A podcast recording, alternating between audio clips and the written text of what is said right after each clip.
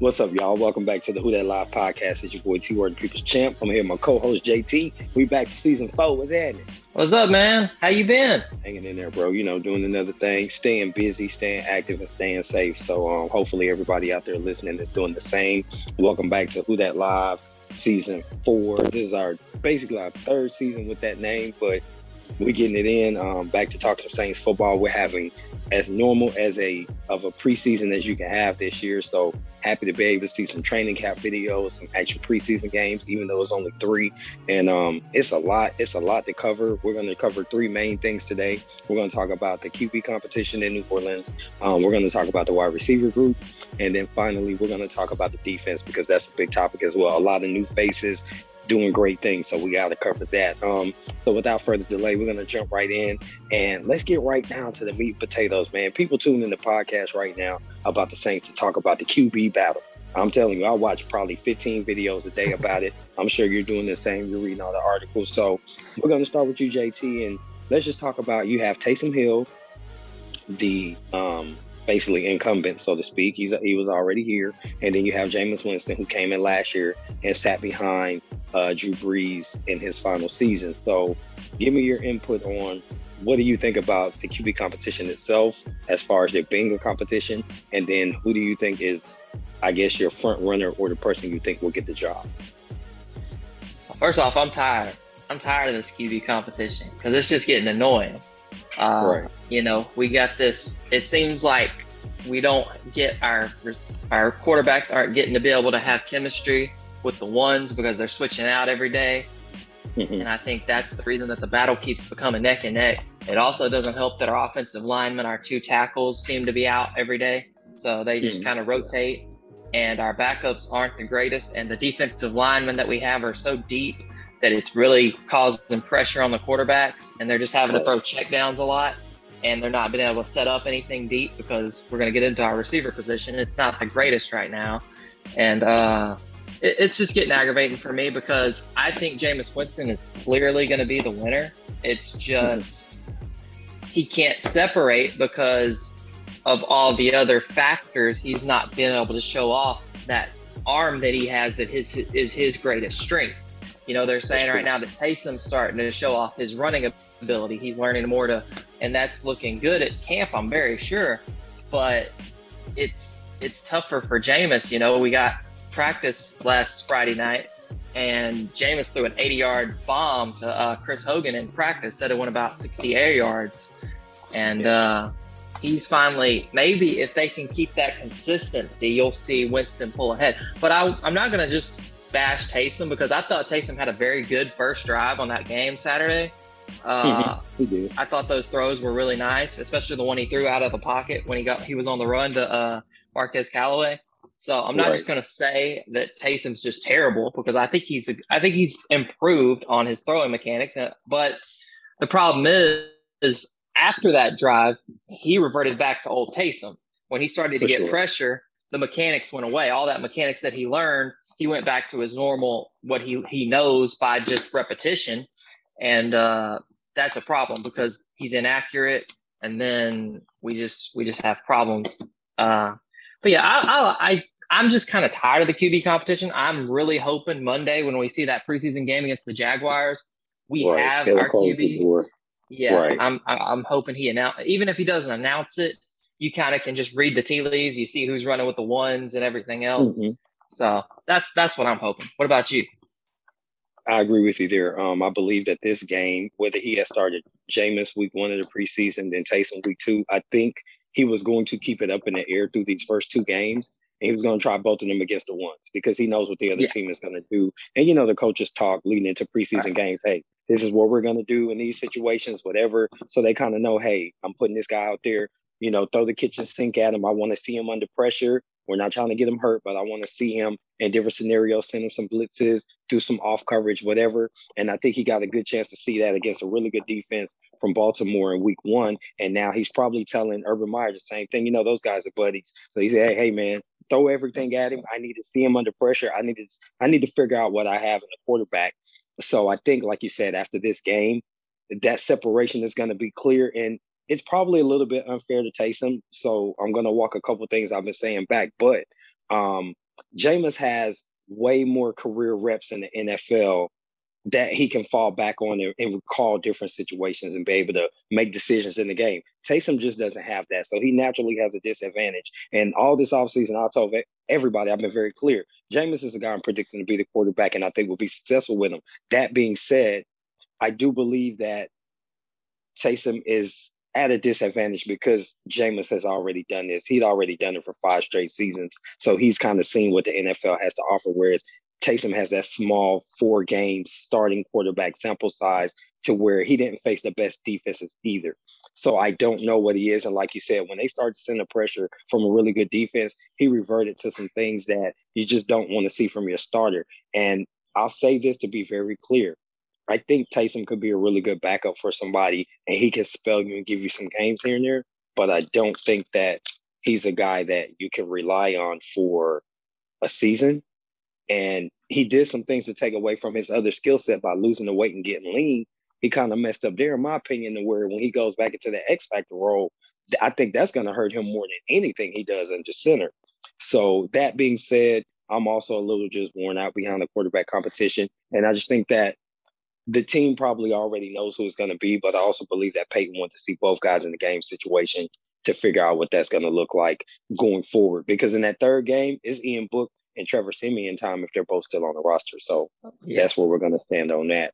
Um, next topic we we're going to cover was going to be the wide receivers and who and who we have at that position that can make things happen. Um, I'm going to start this and say Callaway is a guy who can make it happen. So, you know, you got to figure that he's going to be somebody that they're going to rely on a lot just to do the basics. We need to move the chains. We need a big play. He's going to fill the MT role as best as possible.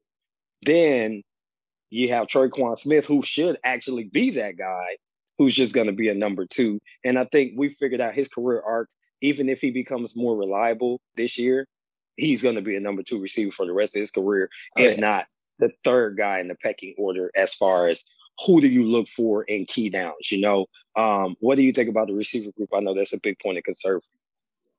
Uh, well, to be honest, I'm not too excited about it. I mean, I like Marquez Callaway. That's my guy. You know, I I really think he's going to be a good receiver.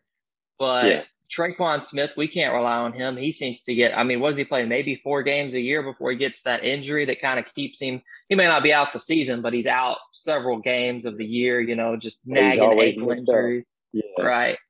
And uh, so I can't rely on him. Deonte Harris, we know he's probably getting a two week suspension because of the uh, DUI. That seems to right. be a standard in the NFL.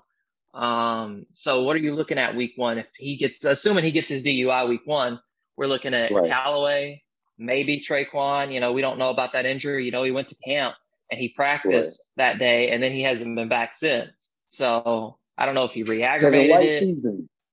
yeah, I mean, you know, hey, hey, Kevin we'll see what season. Kevin White got to go. And yeah, that, double, so you double players of uh, comeback players of the year. Is that what you said? Yeah, yeah, double we got we got them both on the team, bro. yeah, sure. no man, but um, oh, we're just it's so, just it's it's tough. I'll tell you what, this is what I think. If he's going to be healthy through camp, and based on the little bit that I heard from early in practice, um, he's going to unseat Kevin White can potentially unseat Lil Jordan Humphrey. And as much as I hate to say it, because both of them came from the Big 12, uh, and obviously one of them came from my Longhorns, but mm-hmm. um, and he's probably going to unseat him if he could be healthy and continue to do the things that it sounds like he did in his yeah. first day in live practice. So, um, and he has the physical tools to be really good in this offense. And because he's not going to come in as somebody that they're expecting to be a number one, imagine this, dude. Let's say Kevin White works out and he's a serviceable player. And then you've got Marquez Callaway, who can be a star player with superstar potential if he keeps working on his craft. And then Michael Thomas gets back mid-season. Yeah. That's a nice one. And then, oh, by the way, your defense is still good and they get a guy back. And then your offense has Deonte Harris. You, you could potentially be a better offense like this year than you were last year because you have a, a quarterback that can actually probably take better advantage downfield of the, sure. some of these guys' threats. Uh, Absolutely. I, I, I know you want to talk about wide receiver, but but sure. also I want to talk about the tight end, uh, Juwan Johnson. I was on my way there. Go ahead. Go ahead. Yeah, I'll kick it yeah, off for you first. Man, man, he, I, I've just been. I we talked about it. You know, when we signed him last year, we looked at him on film and we were like, man, this dude looks like a tight end. But they were going to play him at wide receiver at first. I guess to just see if they could get a Marques Colston kind of guy. But he was just yeah. he was kind of slow to be a wide receiver. He's well, slow. he puts on weight. I think he's up to 240 pounds, and he's six foot four. And he mm-hmm. didn't lose any of that speed putting on weight. He's still as explosive as a wide receiver as he is tight end now with all that muscle. So right. now he's looking like a bona fide threat to actually get some snaps. There, there. I was reading yesterday from uh, Nick Underhill. Shout out Nick. Uh, he's getting more and more snaps at practice with different packages. They're adding to his packages. Yeah. So you know Sean Payton's got to be he's got to be ready, man. You know he loves them he's, big tight ends. He he's picturing you know like the glory time at tight end for him, where you got like a Shockey type who's going to catch a lot of passes, or um, dare I say Jimmy Graham. And I mean, honestly, I've always said Graham played more like a, a slow receiver versus just like an amazing tight end. And this isn't a knock yeah. on Jimmy Graham. I love the time they spent in New Orleans. I thought they got they squeezed every drop of production out of him they could, even when he was injured. So I think that a healthy Juwan Johnson can duplicate those numbers. And then the fact that you have Trautman with a similar skill set but a better blocker, now you can put both those guys on the field. And this is something we've seen in New England to where two tight ends, you're not so much worried about different receivers, and that's why you could take a chance on a Kevin White and pair him with Marcus Callaway, Marquez Callaway, and then you got Deonte Harris after two weeks. Like you start to put those things together, and it's like, okay, this offense can be good. And with two tight ends on the field, your run game can continue to be explosive, even though teams know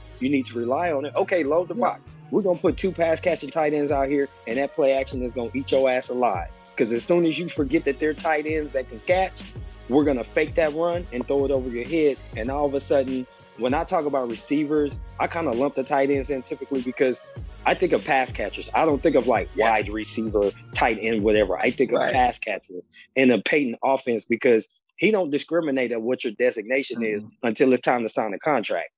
then the tight end is tight end. But other than that, he gonna split you out wide. He gonna get you to a mismatch, a disadvantage, and he's gonna put you in the best position to be productive and succeed. And I think that the the pass catcher group overall is okay. And I would even say that it's probably better than last year because if you if at health, at full health, you could say that last year you had Michael Thomas and then you had Eman, Emmanuel Sanders, and you had Cook. This year you can actually be better because I think you'll have a healthy Michael Thomas, you have Marquez Callaway, you have Trautman and Johnson, and then you factor in Deonte Harris, who's becoming a more polished receiver. You got five weapons, and you haven't even talked about Alvin Kamara yet. Right. You haven't right. even talked about the fact that Jameis Winston can throw it down the field. Oh, and by the way, if Kevin White isn't having to be the star and you can limit his reps, you potentially have another great receiver who could come off the bench and do things for you. So I really see some potential in this offense from a pass catching standpoint that's going to make this team probably more effective and more dynamic than it's been in the last few years because you do have a quarterback that threatens every blade of grass. Right. Right. So I'm, I'm, I'm with you, my brother. We we're definitely on the up and up on offense. And the good thing is, most of these dudes are really young.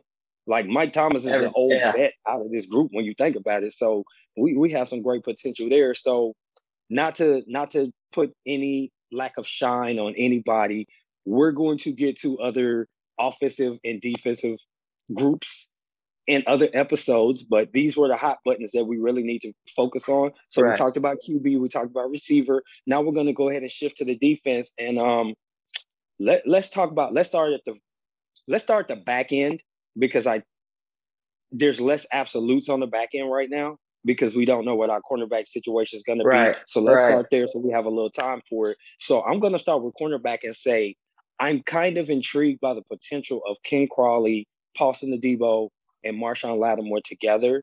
Um, and the ability to have an extra boundary corner if something goes wrong. You got some guys you can move around and play a little bit of chess. Um, it's just unfortunately none of those guys can move inside. So having a veteran like Brian Poole makes sense. PJ can go in the slot. Uh, Chauncey Gardner Johnson can get in the slot.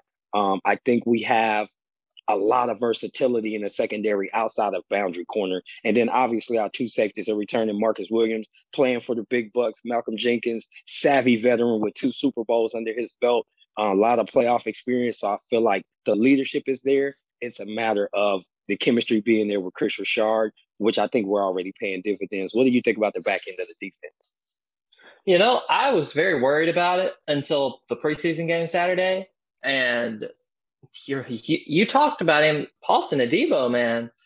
That guy, he he got targeted a bunch, and yeah, mm-hmm. he gave up some catches, but he gave up nothing after the catches. He was a sure tackler. Right. Uh, I remember one play, the guy caught the ball, and before he could turn around, Paulson Debo just hit him. I mean, he He's was there, like he was right there. And then the play, the first play that he got targeted, he almost came down with the interception, uh, but I think he got called for holding, which was kind of iffy. It was ticky tack.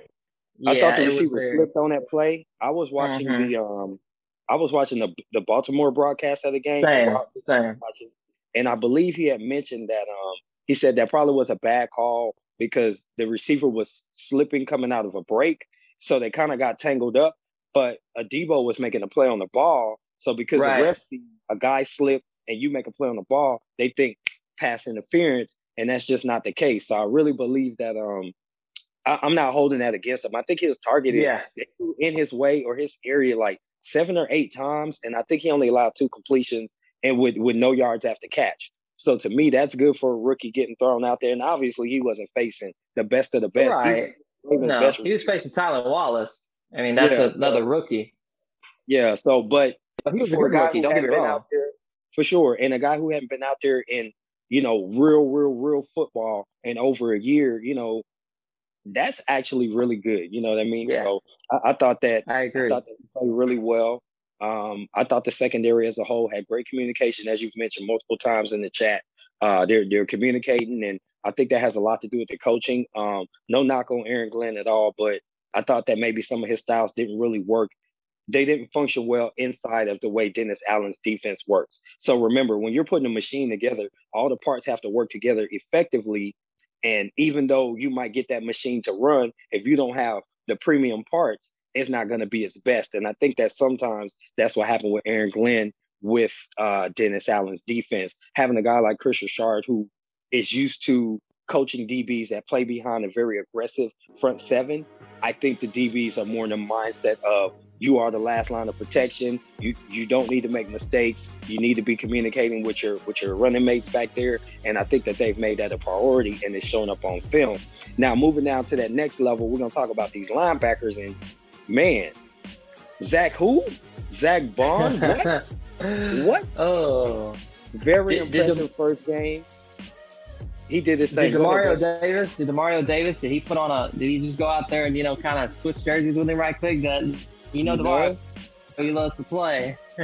for sure, for sure. It feel like he snuck out there, or maybe that was Kwon. They snuck out there in a different uniform. Yeah, maybe so. But um, all that to say, man, I thought he had a great game, and it makes me feel encouraged about the depth at linebacker. Something that was a major concern over the last few years after Demario and whoever his running buddy was. We didn't have a lot behind him this year. They're going to cut a really good guy or two from the linebacker group. Um, Kaden Elliss is going to get a job somewhere um, other than New Orleans unless we could stash him somehow. Or he and I don't remember him being major on special teams, which might make him a little bit expendable. And the fact that we're going to need to carry an extra receiver is going to make one of our groups a little thin. But uh, Elliss, Baun, uh, you still got Werner coming in, and then you got Kwon and Double D uh man I, I, I really like this group all of a sudden um i know you're into linebackers and stuff so I'm, I'm, gonna give you your opportunity to go ahead and talk a little bit about what you think of this group and you know highlight some guys that you've been keeping an eye on and I want to start out with Zack Baun. I mean, remember remember last year when we played the Packers, how me and you was getting so frustrated because them bootlegs, they yeah. was just hitting us with them bootlegs, and we couldn't defend them for nothing. That first play, man, Zack Baun, he blew that bootleg up. Now, I think that we're going to get into him, but Davenport gets a little credit for that too, because he he made the, the quarterback, you know, cut because he carried he he blocked his position right. You know, he made him come. The quarterback had to come to the outside because of the way mm-hmm. Davenport defended it. It was really well defended tandemly by Davenport and uh, Zack Baun. But man, Zack Baun was hitting that game. He was everywhere. He was around the football. He didn't make a single mistake as far as like with his click and chase. You know, I mean, he was mm-hmm. there. It, it was it was something to see because I I liked Zack Baun coming out of college, but I didn't know that he was going to be a good linebacker. I liked his pass rushing ability, but this right. man, he was very active and he's fast. He's a lot faster than I thought he was. I didn't know he was that fast. Oh, I mean, his sure. sideline to sideline speed, yeah, his yeah. sideline to sideline speed is quick. But man, this this position, and you know, he hasn't got to play yet. But there, the rumor all out of camp was Pete Werner was the best linebacker in camp out of you know, I mean, he just looked great. He was always around the football. So yeah. Demario Davis is and Kwon, they're getting a little up there in age. You may have two starters that are being here for a very long time in Pete right. Werner and uh, Zack Baun. But still, I mean, just looking at this season, we know Demario Davis is going to do his thing. We know Demario Davis. We know what he does. He's he's one of the top linebackers in the league. I'd say top ten, top five, anywhere you want to put him. Uh, mm-hmm. And then you've got Kwon. And I'll tell you, man, when him, when Demario Davis and Kwon Alexander were together, that duo, man, that yeah. duo was that they they played off each other, and that was something you need. Even if maybe Kwon isn't as good on his own as maybe as Zack Baun right now, you may play a Kwon because he plays so much so well with Demario Davis, and you just look and oh, they look sure. better as a tandem. But uh, for sure. I mean, but you, you get the opportunity to kind of bring Quan along slowly too, like um, yes, because he is injury That's prone. I mean, I, I, hate to throw bad things about out about players. Shout out to Cormac Brown. He taught me something this offseason. Just just a sidebar. We can get right back to it. And he talked about labeling players bust and saying derogatory things about players without really analyzing the situation. So he kind of made me a little bit more conscious podcaster. that being said, um, I don't like to say negative things about players that aren't necessarily quantifiable through stats. So I'm going to say that like a missed tackle is a quantifiable stat. Uh, saying right. somebody's injury prone, that's just a label. So I'm not going to do that. But I can say that because there has been a history of injury with Kwon, um, having a guy like Baun that could come in and play next to Double D, or having a guy like Werner that could come and play next to him, you can limit Kwon snaps to where you get the most out of him without like you keep a nice rotation at linebacker just like you would on the defensive line and i think you're going to be more effective because you're getting guys valuable reps and you're also keeping a guy from getting injured again um, on these freaky plays from just wearing his body down. He just some of his durability could be a concern. So when you look at the group i think that having double d there to groom some guys behind him whenever he moves forward or retires or you know leaves the game or whatever leaves the team you've got somebody that's waiting in the wings ready and they've actually learned from the master and they're ready to do their thing. So I think that linebacker group looks good. Now, defensive line. Um, I probably I'm gonna kick this one off. I'm gonna start defensive line. So I'm gonna say that the rotation, I was a little concerned because we lost a lot of interior depth. I hated to see Malcolm Brown leave. Um, a lot of people didn't care, but I really hate to see Sheldon Rankins leave. He was one of my favorite Saints. I'm not gonna lie. I felt like he was a good guy, a good locker room guy, and he worked. He had some concerns with injury as well, but I thought that when he was healthy, man, he kicked butt. So I'm gonna miss seeing him, and I wish him well. But we got some guys that were waiting. You know, Shy Tuttle and such. They were waiting to step in, and um, you know, we got Kpassagnon and we got Peyton Turner who can slide inside, Cameron Jordan can slide inside, and then you bring in Granderson, the MD on the edges, Marcus Davenport. Bro, it's just so many names and faces to just throw out there. It's pretty freaking amazing that much depth, and it kind of surprised a bunch of us. Uh, what do you think about the front four? Well, let's talk about the guy that everybody seems to malign every year, Mr. Marcus Two First Davenport. Bruh, he he was he was something. Uh, I mean, that tackle, I think that tackle wanted to tap out. I think because he was getting beat every play. Davenport was hitting him with that bull rush. He was putting him with that bull rush, and he was putting him in the quarterback's lap almost every play. And then I think Sean just wanted to torture the guys because then, then Sean's like, ah, we'll, we'll take the left, we're going to take the right tackle, and we're going to put David Onyemata on him. And I mean, bro, the way they were just using that tandem, because David Onyemata is a big guy, but he's faster for a big guy than you would think. I mean, he's yeah, got, he got speed. When he yeah. was coming off the edge, you, I mean, he was big, but you didn't see the speed difference between him and Cam Jordan. Like him and Cam Jordan kind of looked like the same speed. version because you know Cam's not as fast as he used to be, but he's still right. he's still a good good defensive end. But uh, they got the hustle, I, yeah. I, yeah, I mean, with as good as we dominate, because let's let's not get this twisted. The Saints defensive line dominated from the first team, the second team, the third team. There was no wow. there was no slack off. You know, we see things to where, you know, Saints, I've seen it almost all preseasons when you'd play. The Saints would look really good first team, and then their second team would slack off, and then the third team would just be garbage. Their third team would just let them do whatever they wanted, you know. But you didn't see that. There was consistency all the way through the defensive line. So that, that tells me we're pretty deep at the position.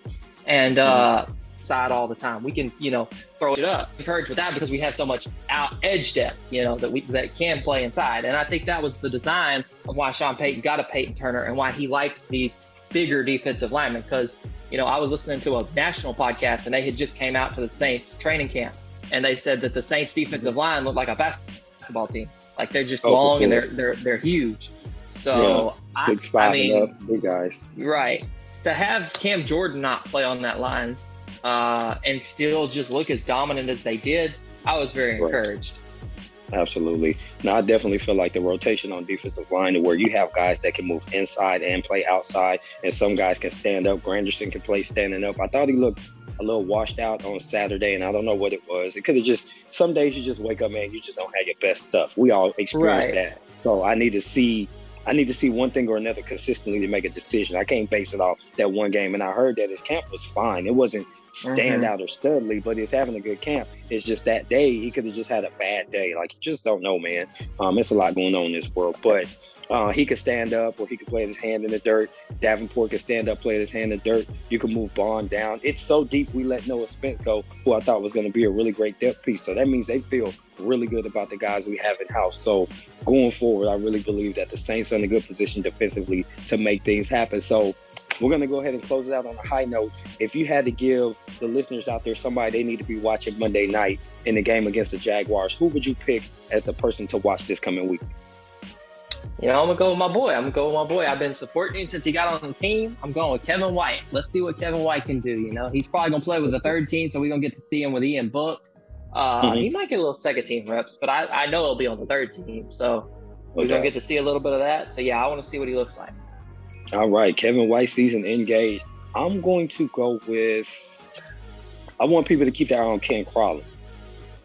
Keep your eye on Ken Crawley this week. If he's going to get snaps, especially first team snaps, keep an eye on him. Watch his technique. Watch him play with confidence. The thing that you need to see, if they'll show it on film, if you don't have all 22, watch his body language after each play. If his body language, if his head up, he's looking for his teammates, seeking them out for high fives and celebrations. He's confident he plays a lot better. If he's got his shoulders slumped and he's looking at the sideline, like trying to see if the coach is watching him, or you know, he kind of goes off by himself and kind of goes into this zone, his confidence is down, and that's going to play poorly for him, and then he'll end up with penalties and such. So as long as he's confident, penalties are not Ken Crawley is the guy to watch on um, Monday night. So hopefully you guys will enjoy the game. And we'll be back next week to give you more. So this has been T Word, the People's Champ, with my boy JT. We are the Who That Live podcast. And um, we back, y'all. So we'll catch y'all on the next one. Peace.